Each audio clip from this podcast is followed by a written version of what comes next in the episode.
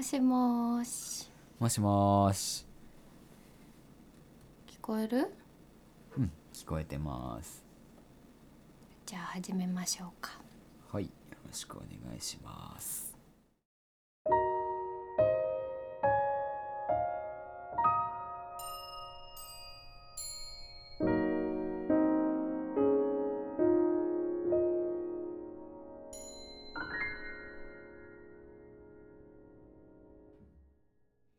良い歌と声。こんばんは笠井龍之介です。こんばんは小林千鈴です。さて第23回目となりました。うん。12月に入ってうん。一気にね寒さが勢いを増したというか、そうだね。北風がビュンビュンと吹いていますね、うん、うん。うん。もう氷点下をね行く日も多くなってきて朝もすごい寒くなってきましたね。寒いね、さてさて。はい。今週のテーマははい。衝動です、はい。衝動。うん、今週は前回うん。予告でお伝えしていた通り、はい。平野啓一郎さんの小説「マチネの終わりに」を取り上げます。はい。あらすじをちょっと説明してもらってもいいですか？はい。天才ギタリストの牧野そして国際ジャーナリストの陽子。2人が落ちてしまった恋を目の前にさまざまな事柄に揉まれながら2人の関係性が目まぐるしく動いていくざっくりと言うとそんな話ですね。少し前にうん。映画化されていたのでもしかしたら映画の方でこの作品を知っている方もいらっしゃるかなと思うんですが、うん。うん。今日は本を取り上げてみようと思います。はい、でこの本は、うん。私が最初に見つけてうん、はいはいはい。で笠井くんにおすすめをしていたらしいと、そうだね。あれは冬だったと思うんですけど今からちょうど3年前ぐらいかなの時にうん。勧めてもらってねその時すぐまだ文庫本にはなってなかったのであの大きい本を買って。そうだよね。うんうん私のうん。この本との出会いは本屋さんにうん。並べられていたところを見たのが最初の出会いで、うん。あまりに表紙が綺麗でうん。手に取ってしまったっていう記憶があります。はいはい。この本久しぶりに読んだと思うんだけど、お互い。うん。どんな風に見えた、当時読んだのは大学4年生だったんですけどやっぱりまだまだねいろいろ分かってきたようで分かってきてなかったことも多くてそれから3年経って人生において選択を迫られるみたいな瞬間が意外と何回かあってうん人生の曲がり角みたいなものをうん。よく考えるようになってからあの本を読むとより牧野と陽子のねうん。2人の関係性の機微であったりとかその淡い色合いの変化であったりとかそういうところにうん。余計気づくようになったしうん。こう例えばなんかこう牧野がスランプに陥ってしまうみたいなところも共感をしたりとか当時より気づくうん。世界が広がったような気がしますね。まあ、とにかく平野啓一郎さんの文章ってめちゃくちゃ緻密に構成されていてそれぞれの人物の感情の移ろいとか季節の移ろいもそうだし色の変わり目というのがすごく鮮やかだなと思って僕は平野啓一郎さんの文章っていうのはすごくフランス音楽的だなと思ってる詩があって僕の中のまあこれ認識なんですけれどもフランス音楽っていうのは例えば赤と黄色っていう色がねあったら、うん。その赤と黄色に何千何万って存在する、まあ、オレンジのようなもっと赤に近いオレンジとか、まあ、橙とかそういう何万何千ってすこう存在するグラデーションで楽しむというかそのグラデーションを見せる。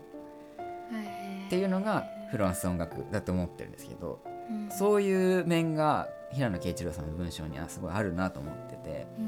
うん、それがすごいやっぱり美しくて、うん、すごくその綺麗さにもまた気づけたかなっていうのが3年ぶりに読んだ感想ですかね。私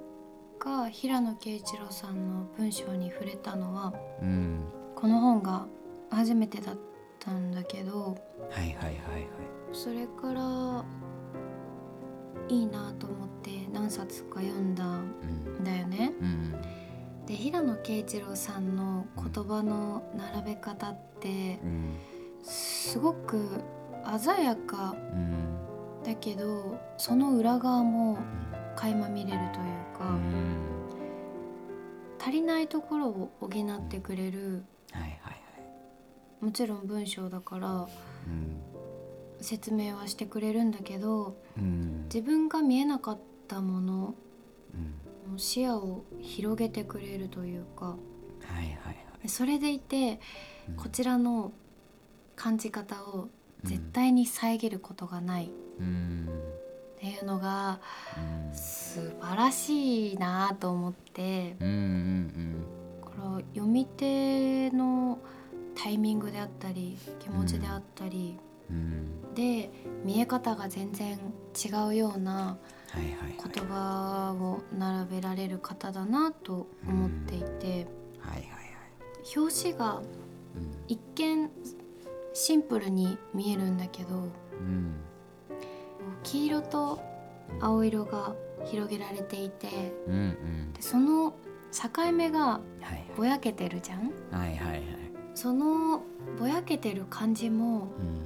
考え方が一つではないっていうようなことを伝えてくれている気がして、はいはいはい、本当に一つの作品としてこう手元に置いておきたい本なんだよね。あそうだね。初めて読んだ時から少し時間が経って、はいはい、ちょっと大人になって、うん、いろんなことを見てきたら、うん、誰かを思う気持ちって、うん、かえってその人を苦しめることもあるなと思っていて、うんうん、そんなことが現れている部分があるので、はい、ちょっと読みますね、はい、若い人間の心には肉体との境界のあたりにすこぶる可燃性の高い部分がある。ある時何かの拍子にその一端に火がつくとそれが両弦のごとく広がって手がつけられなくなってしまう。その日に相手の心のやはり燃えやすい部分が焼かれてしまうと二人はただ苦しさから逃れるためだけでも互いを求め合わなければならない。この部分がそうだよな。そういうことあるよなと思って。何度も読み返していたんだけど、うん、言葉だけでつなぐことはできない、うん、じゃあ行動があればいいのかって言ったらそうでもなくて、うんうん。やっぱり人は辛かったり、悲しかったり、そういう状況に置かれると、熱を求めて人を求めてしまうけど、集まれば風をしのげるのかって言ったらそうでもないじゃん。うん、そうだね。人を求めている時点で、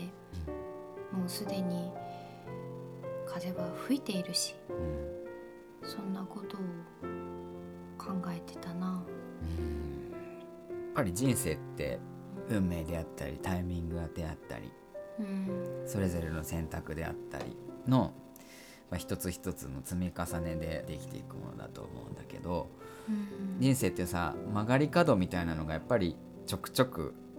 あるわけじゃない。その度に選択をして生きていくわけなんだけどその選択がその人の色を決めることであったり2人の関係性の色を決めることであったりそうやって選択を積み重ねることでもう無限の色ができるのかななんて思ったりするんだけど、うん、先々週アデルをね取り上げた時にボーダーの話を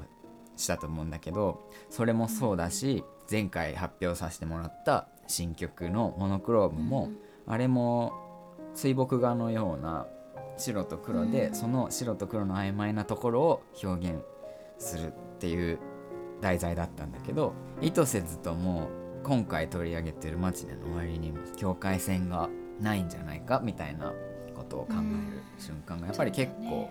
あってちいさんも表紙の話をしてくれたけど、うん、もう表紙もまさにやっぱ青と黄色のね混じるところが緑になっていたりとかその淡い色を醸し出していたりするところがきっとそんなことを表現したりしてるのかななんて思いながら気づくことが多かったね。3年ぶりに読んで。うん。今回衝動というテーマを選んだのは、うんはいはい、衝動って人の心に触れた瞬間だったり、うん、揺れた瞬間だったりを表すと思うんですけど、うん、その衝動がいい方向に向かうこともあれば、一生心に残る傷になることもある、はいはい、残った傷に目を向けてしまいがちだけど、うん、この本の中にあるように未来は過去を変えられる、うん、これはすごく強い光で希望だなと思うんだけど。そうだね。本当に日々の小さな小さな選択が、笠井君も言ってくれたように、色を決めてくれるし、人生を作っていくんだなと、うん、思って。今自分が持っている傷も未来の自分が変えられるようにそんな選択をしていきたいなと思いました、うん、この小説をねまあもちろん読んだことない方是非読んでいただきたいんですけれども一度読んだことある方も時が経ってまたもう一回読んでいただいたらまた見える景色が違うんじゃないかなと思って、うん、うん、もし読んでいただいた方がいたら感想とか送っていただけたら嬉しいです。お待ちしています、はい、でははい。今週の曲紹介に行きたいと思います。はい。笠井くんは、えー、今週はジャン・シベリウス作曲の交響曲第6番より第1楽章という曲を皆さんにご紹介したいと思います。ジャン・シベリウスという作曲家はフィンランドの作曲家でしてまたこの僕らが思う冬とは違った冬を描くのかなと思っているんですが、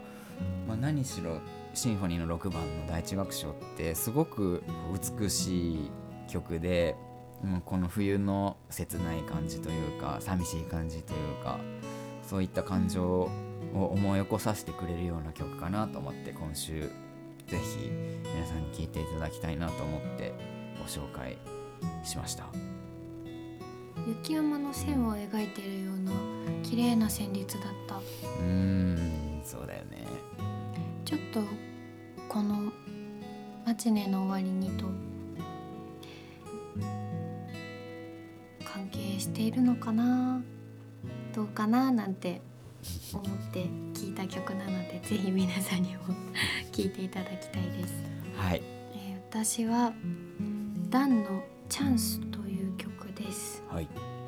毎年クリスマスシーズンになると、まあ、映画とか音楽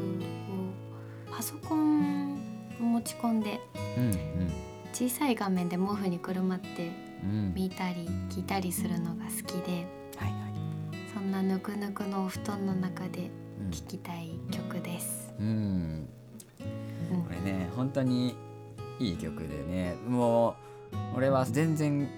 角度の違う、ね、印象だったんだけどその寒い日に窓を開けてドライブをしながら聴きたいなと思った曲でした。